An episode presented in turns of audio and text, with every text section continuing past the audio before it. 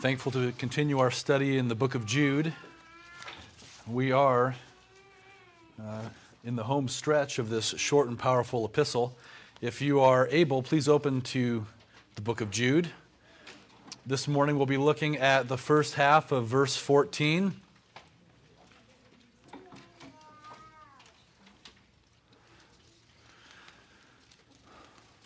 Today's sermon is entitled The Art of Prophesying. The Art of Prophesying. The beginning of Jude 14.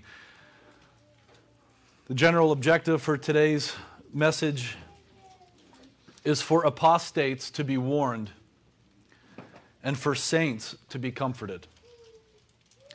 God has spoken judgment and blessings to those who gather in the church.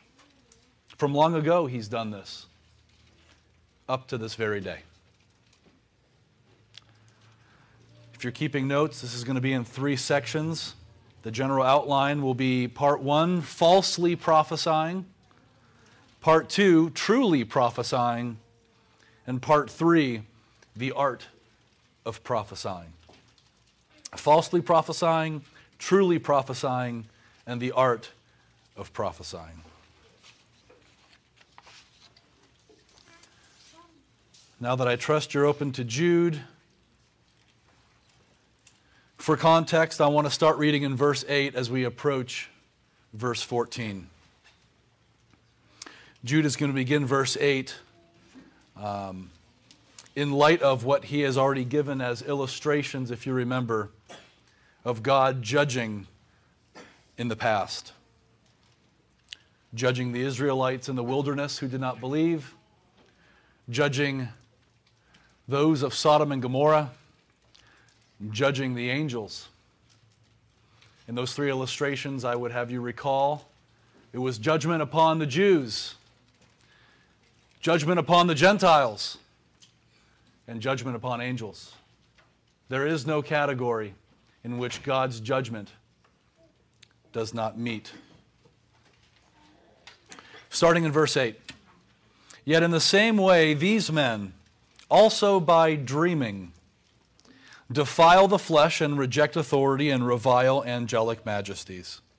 But Michael the archangel, when he disputed with the devil and argued about the body of Moses, did not dare pronounce against him a railing judgment, but said, The Lord rebuke you. But these men revile the things which they do not understand, and things which they know by instinct. Like unreasoning animals, by these things they are destroyed. Woe to them! For they have gone the way of Cain and for pay they have rushed headlong into the error of Balaam and perished in the rebellion of Korah. These are the men who are hidden reefs in your love feasts when they feast with you without fear caring for themselves, clouds without water, carried along by winds, autumn trees without fruit, doubly dead, uprooted, wild waves of the sea, casting up their own shame like foam, wandering stars for whom the black darkness has been reserved forever. And here is our verse. It was also about these men that Enoch, in the seventh generation from Adam, prophesied. Let's ask the Lord to help us. Father in heaven, we thank you that you have brought us here this morning to hear you speak to us through your word. Lord, grant me the ability to be your mouthpiece and to teach what you have prepared for us this morning. May it be according to spirit and truth for the good and betterment of your people and for your eternal, everlasting glory. We ask your help in this because we need it, and we trust that you will give it in Jesus' name. And we all say, Amen. Well, one of the foremost Christian philosophers of recent past was a brother named Francis Schaeffer. Being taken to glory in 1984, Schaeffer is remembered as an American evangelical theologian, philosopher, and Presbyterian pastor. Schaeffer had a strong desire to engage the culture and believe that the Word of God was sufficient to correct the theological modernism which is liberalism, of his day, happening within the walls of the church. But he also believed the scriptures were a two edged sword that were able to defend from attacks on the outside of the walls of the church. I believe, and I trust you do as well, that Francis Schaeffer was right. Brother Francis was also a prolific author. He wrote some of the most poignant and thoughtful works on subjects such as a Christian view of philosophy and culture, a Christian view of the Bible as truth, a Christian view of spirituality, a Christian view of the church, and a Christian view of the West. Now, if you listen to Schaeffer talking in the late 1970s and the early 80s about where he thought our Western culture was headed, and you can find those audio recordings readily on the internet, you might feel inclined to conclude with many he was prophetic. But this raises some questions.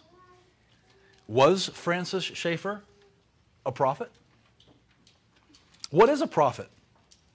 Are there prophets today? Does God even speak? Is he still speaking? If so, what has he said? And what is he saying today?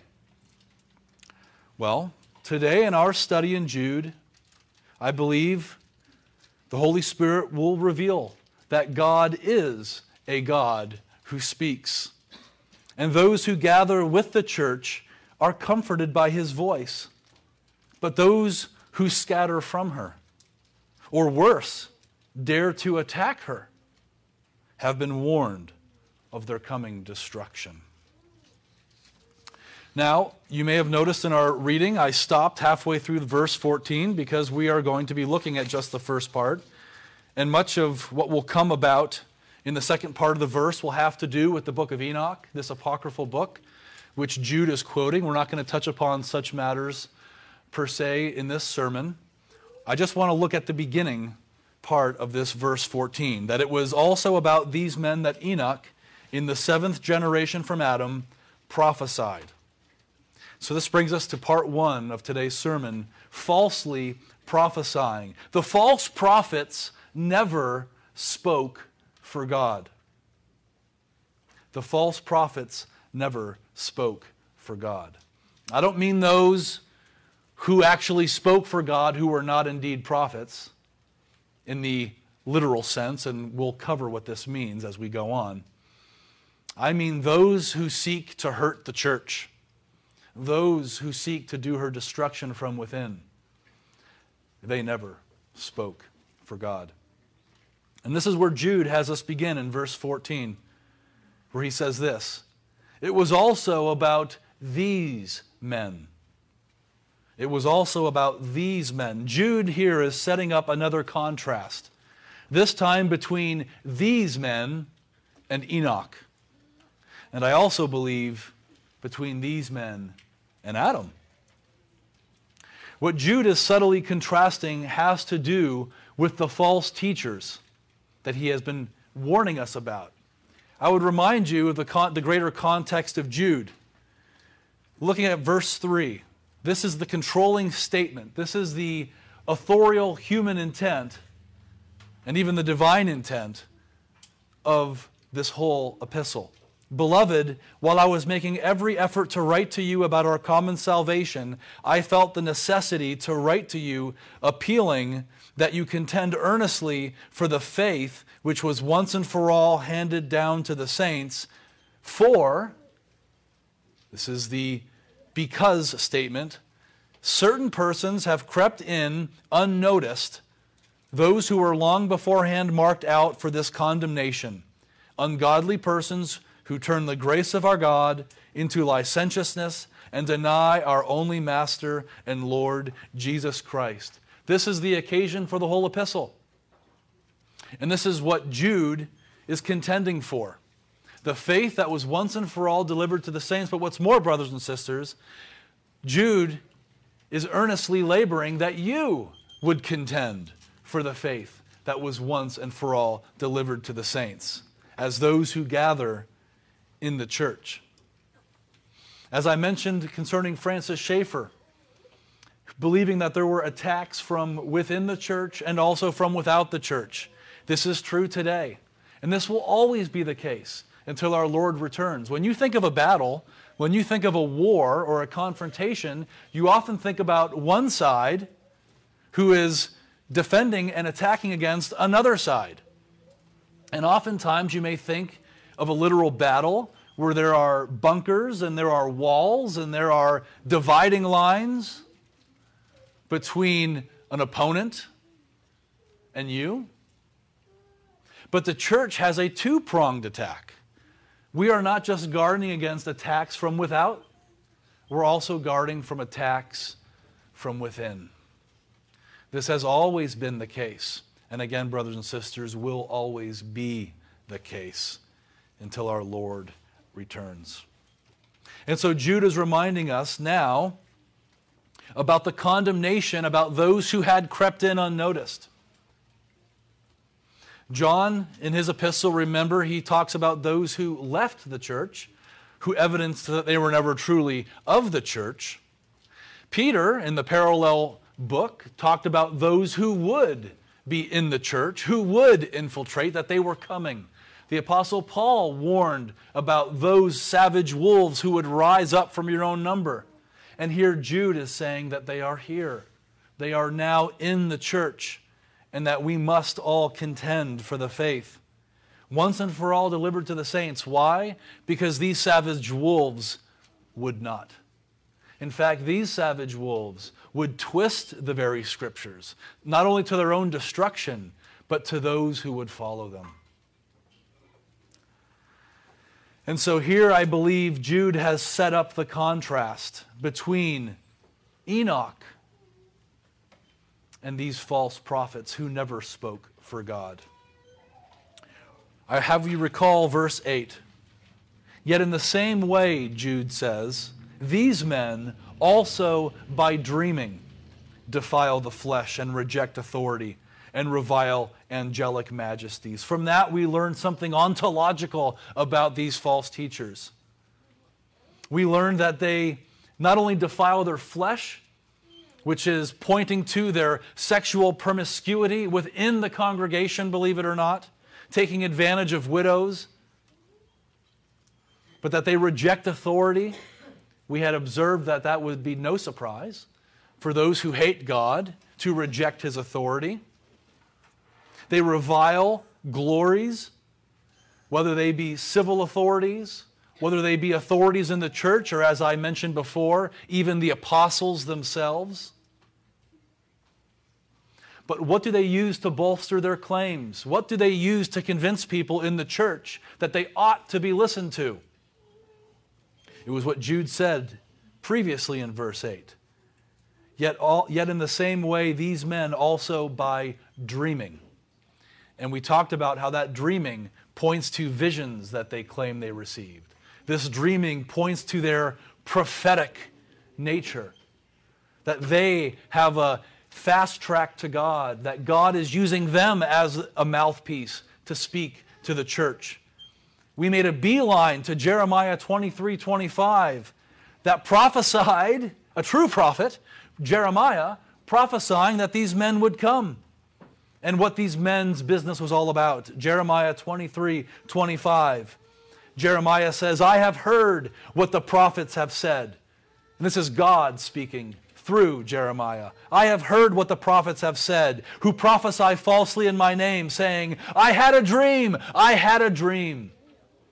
And here's what Jude is saying These men also, by dreaming, defile the flesh and reject authority and revile angelic majesties. These are the false prophets in the church. In Jeremiah 14 14, he says more. Then the Lord said to me, The prophets are prophesying falsehood in my name. I have neither sent them, nor commanded them, nor spoken to them. They are prophesying to you a false vision, divination, futility, and the deception of their own minds. Now we read that and we say, well, that was back in the Old Testament. That was back when there were false prophets running around. Brothers and sisters, there are false prophets running around today, and they're in the church. Another legitimate prophet, one who truly spoke for the Lord, the prophet Zechariah says in chapter 10, verse 2 For the teraphim, that is, household gods, speak iniquity, and the diviners see lying visions and tell false dreams. They comfort in vain. Therefore, the people wander like sheep. They are afflicted because there is no shepherd. These false teachers who have been rising up in the church claim to be shepherds, but are feeding on the sheep. We talked about that in our previous sermon. It's a grotesque picture of a shepherd not caring for the flock, but hurting and killing and destroying the flock. This is what our Lord said about those who would come in another way, not through the door, which is Himself, that they come to seek and to destroy. We must be on guard, even within the walls of the church, figuratively speaking. Because the church battles on two fronts outside the walls, but also inside the walls. Again, we saw in horrific detail in our introduction last week, or last time we were in Jude, the terrible reality of savage wolves that were brought to light from within the Southern Baptist Convention. Those preying on those who gather with the church, even little ones. It was a horrifying picture. It is a horrifying picture. But such men exist in the church today. You may recall, or you may have heard the news from this week that there was another false teacher from Los Angeles this time who was preying on his flock, who was just found guilty in court. He pled guilty in court. He called himself the apostle. The apostle. And he used that authority in his congregation to prey on the flock. We'll be talking more about apostles and prophets in this message. But Jude's plea for us today is to contend earnestly for the faith because it's needed in our own day. But Jude is also contrasting these men, these false teachers, more broadly. And to see this, we have to look closer at this man named Enoch. So let us now look at the next part of this verse. That it was about these men that Enoch, in the seventh generation from Adam, before we see the intended contrast, we have to ask this question Who is Enoch? Well, if you're able, turn to Genesis chapter 5. It is here that we first learn of Enoch.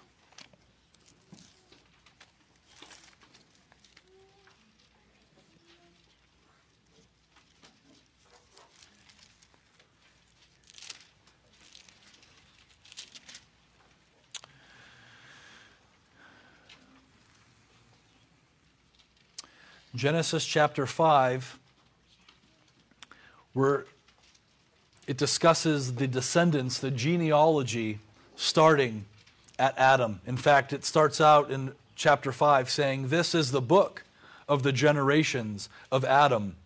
In the day when God created man, he made him in the likeness of God.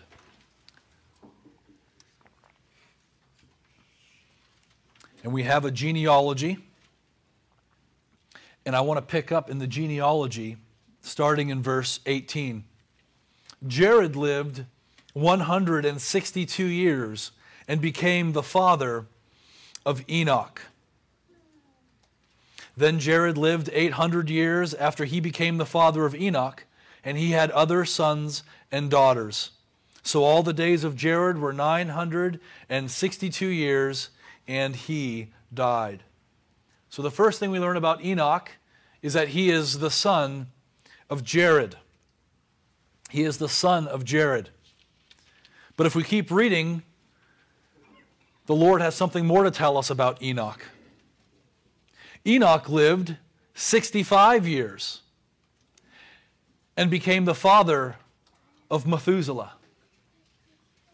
Then Enoch walked with God 300 years after he became the father of Methuselah. And he, that is Enoch, had other sons and daughters. So all the days of Enoch were 365 years. Enoch walked with God, and he was not, for God took him. That is a statement that probably sticks with most when we think about who Enoch was.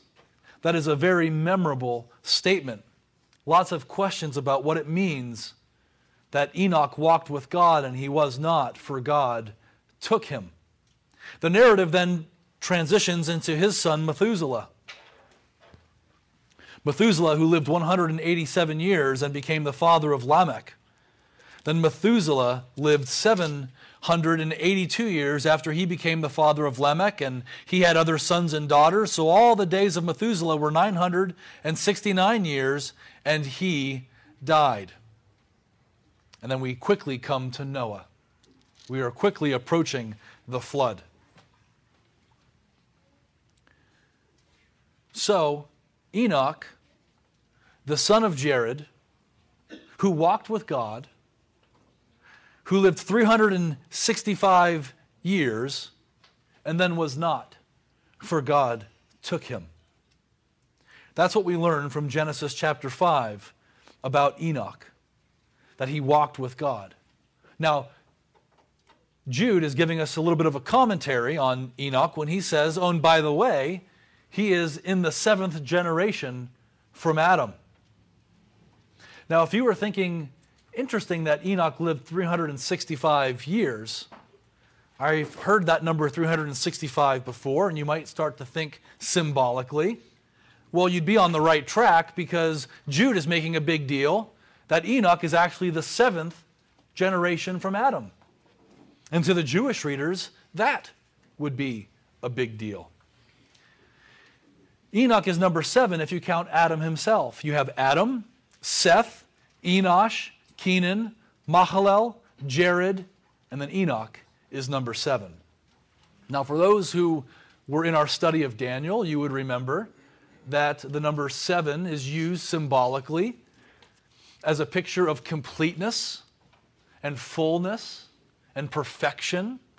This is why the Holy Spirit is symbol- symbolically called the seven spirits before the throne of God in the book of Revelation.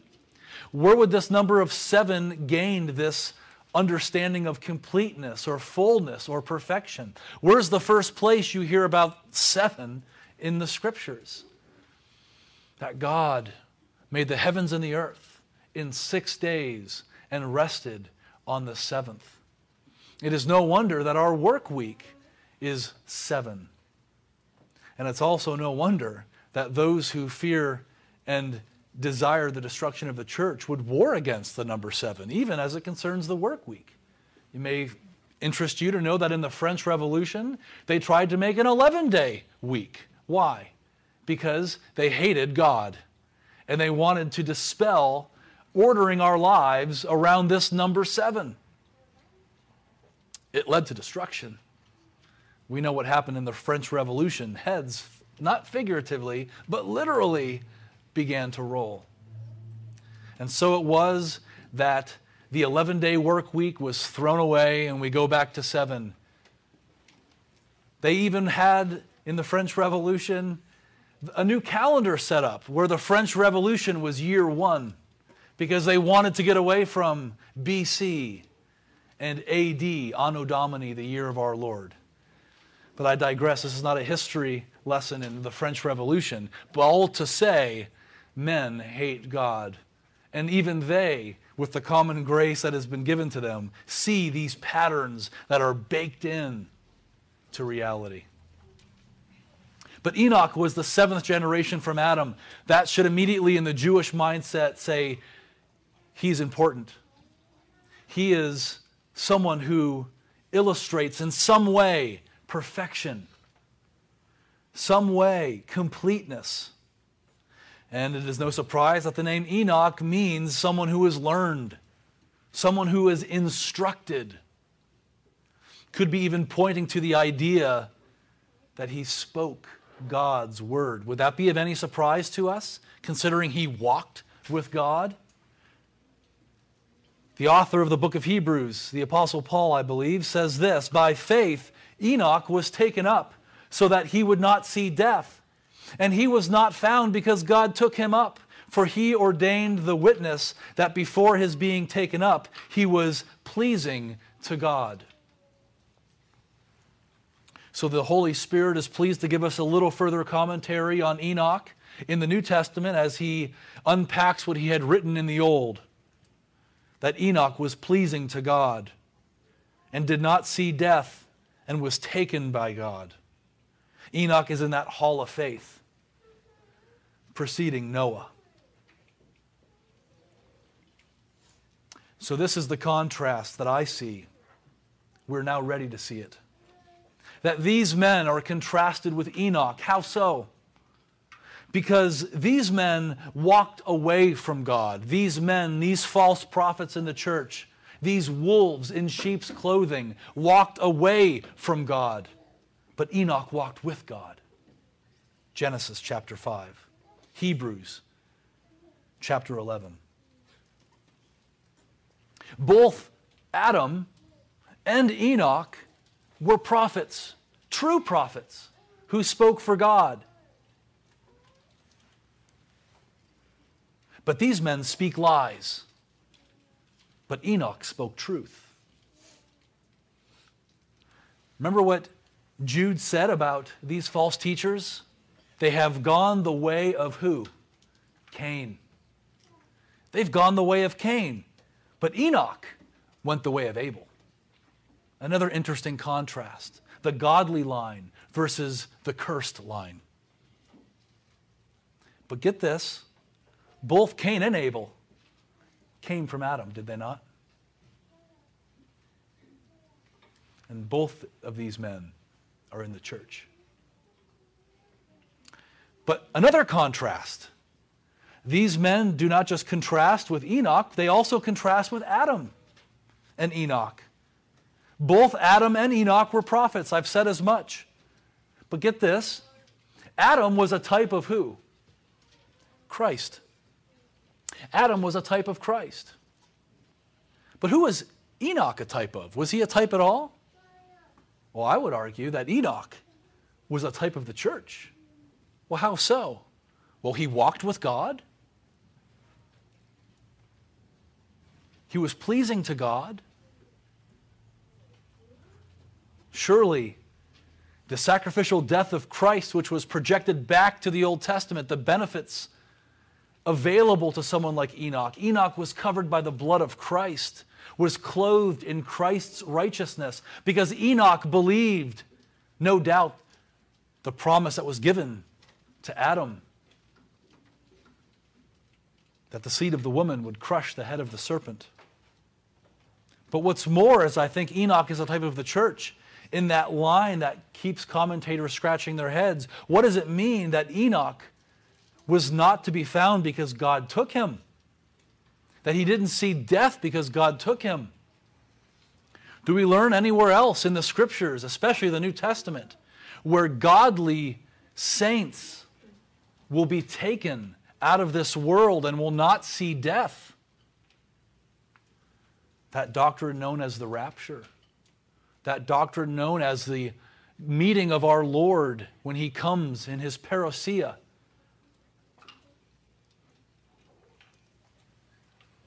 So I think Enoch, in a symbolic way, is contrasting these men with Christ in the church. Fascinating. So much packed into this one little expression that Enoch is the seventh generation from Adam when you contrast it with these men these men.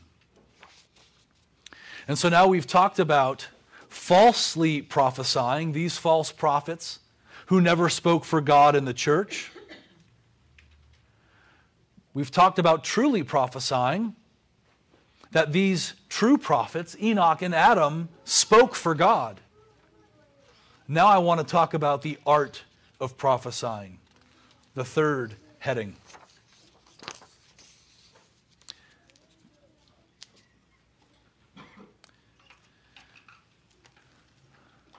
That Enoch, the seventh from Adam, prophesied well. One word, prophesied. The question arises, we asked it in the introduction what is a prophet? What is a prophet in the first place? If you're able, let's go to the, I think, quintessential text on what it means to be a prophet in the Old Testament. You know where it is? Exodus. Turn to Exodus chapter 4. Certainly, we have prophets before this. Certainly, we have prophets after this. But this is a, such a clear portion of Scripture that I think details to us what a prophet is. Exodus chapter 4, with a concluding remark from chapter 7. But just turn to Exodus chapter 4 if you're able and listen to the word of God starting in verse 10 when Moses is being commissioned by our, by our Lord Yahweh starting in verse 10 of chapter 4 of Exodus.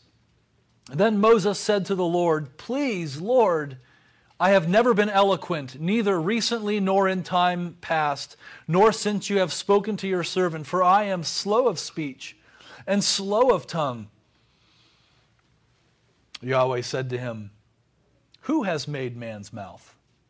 Or who makes him mute, or deaf, or seeing, or blind? Is it not I? Yahweh, the Lord. Now then, go, and I, even I, will be with your mouth and teach you what you are to say.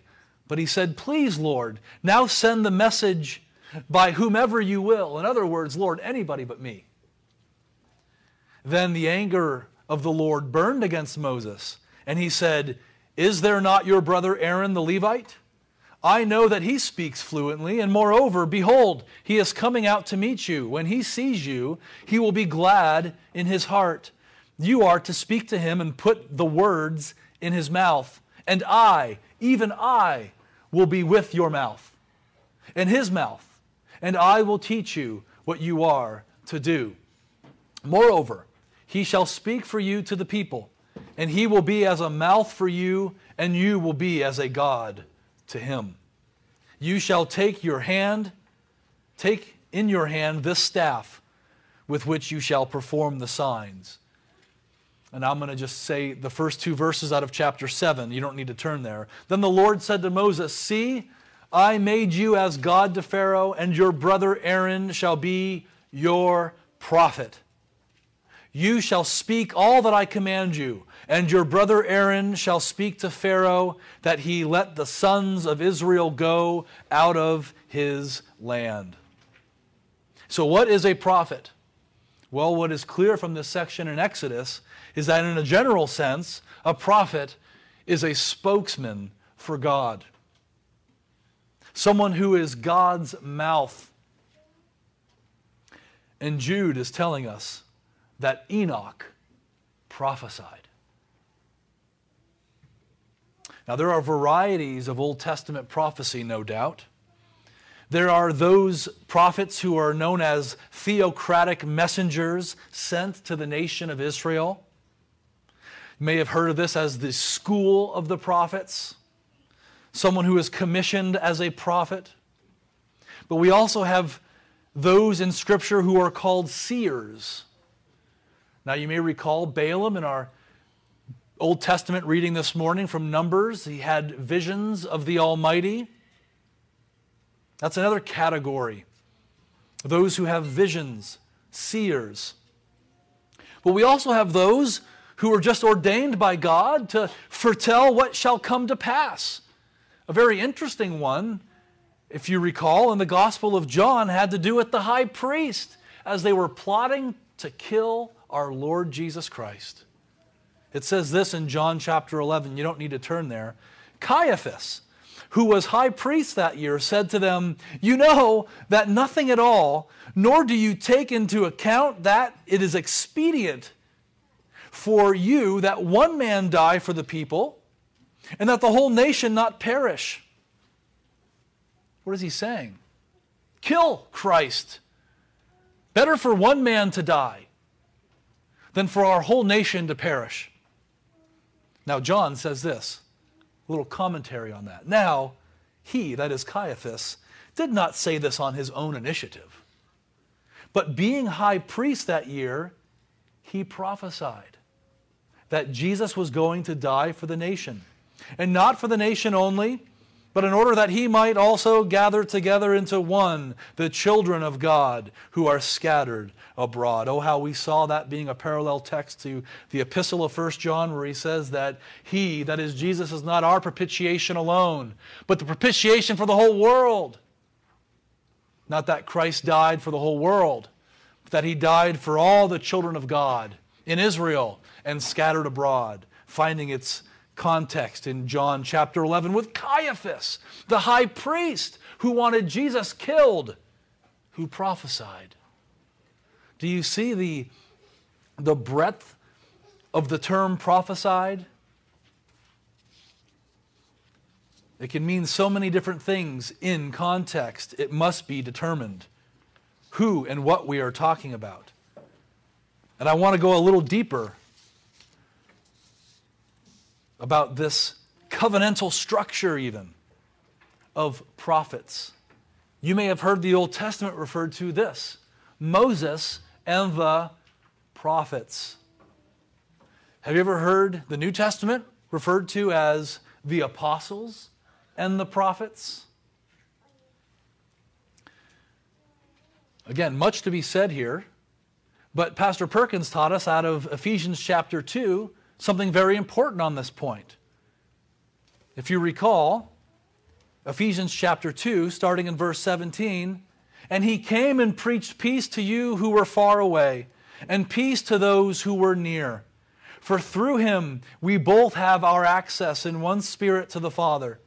So then, you are no longer strangers and aliens, but you are fellow citizens with the saints and are of God's household. Listen to the next verse having been built on the foundation of the apostles and prophets. Christ Jesus himself being the cornerstone.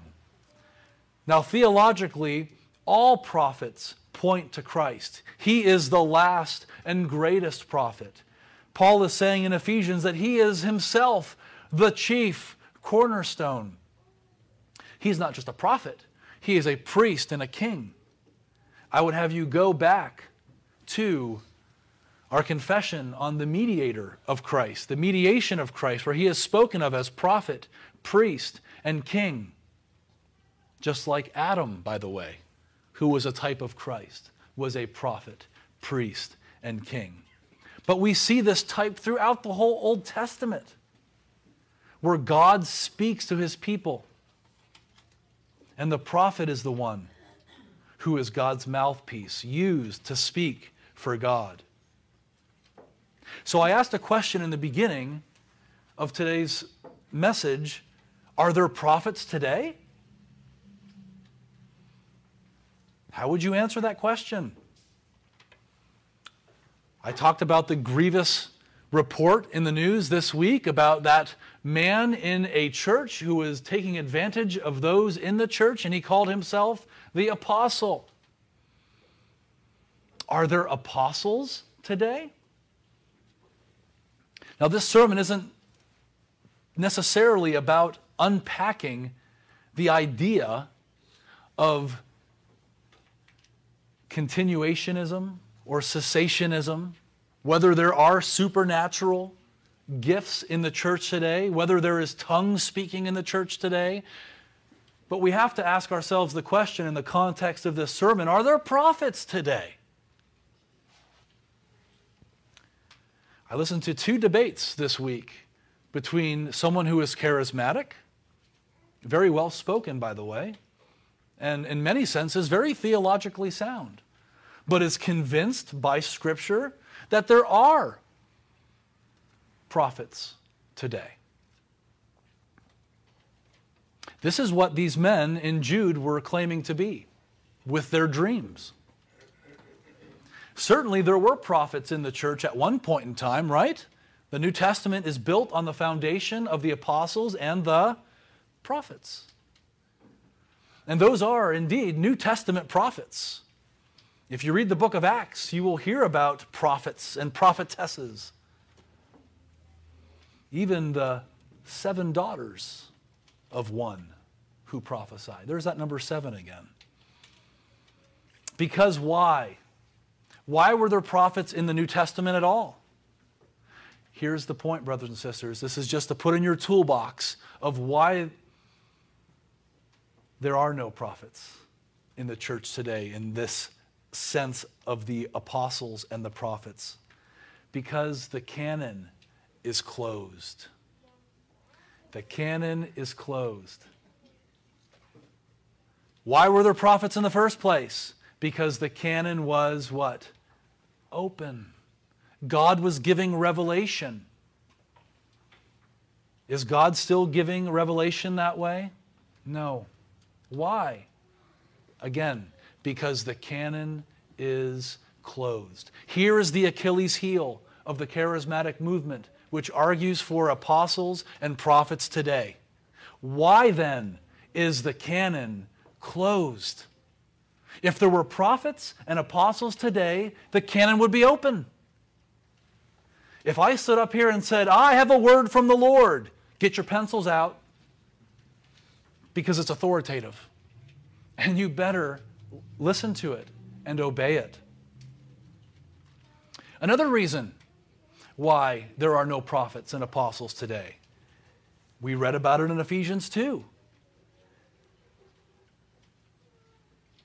that we are in God's household, having been built on the foundation of the apostles and prophets. Now, I don't think any of us in here have ever built a house, and correct me if I'm wrong, if anybody has. It would be quite the feat, and I'd be quite impressed. But if you have, how many foundations do you lay when you're building a house? Do you keep laying the foundation over and over and over again? No, you build a foundation and you build on top of it. Anybody here remember our New Testament reading this morning? Did it have anything to do with this? Did you hear this come up at all? Do you remember? Let's go back. I bookmarked it. Listen to the Apostle Paul speaking now to the Corinthians. According to the grace of God which was given to me, like a wise master builder, I laid a foundation, and another is building on it. But each man must be careful how he builds on it, for no man can lay a foundation other than the one which is laid, which is Jesus Christ. Now, if any man builds on the foundation with gold, silver, precious stones, wood, hay, straw, each man's work will become evident. Now, who's the man being spoken of in 1 Corinthians? Is it you? Is it every Christian? Rome would say it is. And Rome would say this work and the consequence of this work being straw, being burnt up in fire, actually points to something called purgatory. But, brothers and sisters, the context in 1 Corinthians is that of the minister of God's word. Those who are teachers in God's church, those who speak for God, who are laying on top of the foundation which was already laid by the apostles and the prophets. Which brings me to my last point. There are prophets in the Old Testament, there are prophets in the New Testament, but is there prophecy in the church today? I've already said that there are no prophets like those who were in the early church because the canon was open. But is there prophecy in the church today? I'll ask it, ask it this way Are there miracles in the church today? Yes or no? Yes. There are miracles in the church today. Praise God. Every time someone puts their faith in Jesus Christ, That's a miracle. How about miracle healings? Has anybody ever been prayed for and healed? Yes. We're called as ministers of the gospel to lay our hands on the sick and to pray for them because the prayer of a righteous man avails much. But here's the catch Are there miracle workers in the church today? No. Are there prophets in an office in the church today? No. Is there prophecy in the church today? Yes. Where? Well, first of all, the book of Revelation is a prophecy. The whole book is a prophecy. So there's one way where there is prophecy in the church today. But I believe in our providential reading in 1 Corinthians, there's something more that Paul is telling us. A way that there is prophecy in the church today. And some of you who are well read with the Puritans may have caught the title of today's sermon The Art of Prophesying, written by a very uh, gifted brother who is known as the father of Puritanism. And he wrote a book called The Art of Prophesying. Now, listen to this. Quoting William Perkins There are two parts to prophecy, he says preaching the word and public prayer. Have you ever thought about prophecy being the preached word and public prayer? For the prophet, that is the minister of the word, has only two duties. One is preaching the word, and the other is praying to God in the name of the people. When we have our corporate prayer today, when Pastor Perkins led us in the corporate prayer with all of us, brothers and sisters, that was a form of prophecy, rightly understood. As I'm preaching now to you the Word of God, this is a form of prophecy, rightly understood. Perkins goes on. The minister of the Word has only two duties one is preaching the Word, and the other is praying to God in the name of the people. And he quotes Romans 12 6, saying, Having prophecy, let us prophesy in proportion to our faith. Romans 12, 6. Perkins goes on to say this Preaching the word is prophesying in the name and on behalf of Christ. Through preaching, those who hear are called into the state of grace and preserved in it. God has given us the ministry of reconciliation, us meaning the ministers. Now then, we are ambassadors for Christ, as though God were pleading through us. We implore you on Christ's behalf, be reconciled to God. 2 Corinthians 5. God from the beginning chose you for salvation through sanctification by the Spirit and belief in the truth to which he called you by our gospel. 2 Thessalonians 2. The gospel is the power of God to salvation for everyone who believes. Romans 1. Where there is no revelation, the people cast off restraint. Proverbs 29. How then shall they call on him whom they have not believed? And how shall they believe in him whom they have not heard? How shall they hear without a preacher? Romans 10:14. What we need to do is be familiar with these categories, brothers and sisters. That there are no apostles and prophets in the church today, lest we be led astray by those false teachers who have been on display, sadly, even in the public eye these past few weeks. But we must also realize that we worship a God who has spoken and who is speaking even now in your sitting. I want to conclude with 1 Peter chapter 2. Turn there if you're able. This is the last section I'll have you turn to. 1 Peter chapter 2 to bring home this idea that not only is there prophecy rightly understood in the church today, and that Enoch was a prophet rightly understood before the flood. but that God uses this prophecy even in your lives today. Lord willing, even in your hearing this morning. 1 Peter chapter 2, I want to start at verse 23. For you have been born again, not of seed which is perishable, but imperishable. That is, here it is, through the living and enduring Word of God. How many in here own a Bible? Probably everybody. How many who go to church bring a Bible? Almost everybody. Here's a, here's a question that hurts when I think about how often it's neglected. How many Bibles do you own? Brothers and sisters, it is a novel thing that we own the Bible personally. It is a novel thing. What I mean by novel is a rather new invention that you have a Bible sitting on your shelf at home. It is certainly a blessing, a tremendous avalanche of riches that you own more than one copy of a Bible in your home. The church, for many, many centuries, existed without personal Bibles. You wanted to hear the Word of God? One of two places. You go to the congregation on the Lord's Day and you hear the minister of God preach it to you. Or number two, you store it up in your what? Heart. Are you storing God's Word in your heart? Or have you, like me, taken for granted the fact that we have Bibles in surplus on the shelves in our homes and then have chosen not to store it up as much as you should in your heart.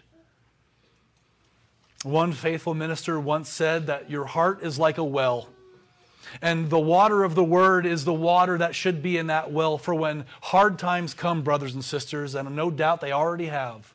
You put the bucket into the well and you draw up what? If you have scripture stored in your heart, you draw that up.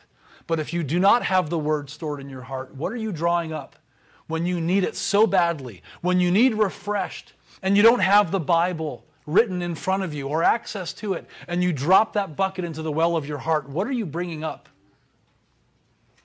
Too often, it is mud, a little bit of water mixed with dry soil. For you have been born again, not of seed which is perishable, but imperishable. That is, through the living and enduring Word of God. For all flesh is like grass, and all its glory like the flower of grass. The grass withers and the flower falls, but the Word of the Lord endures forever.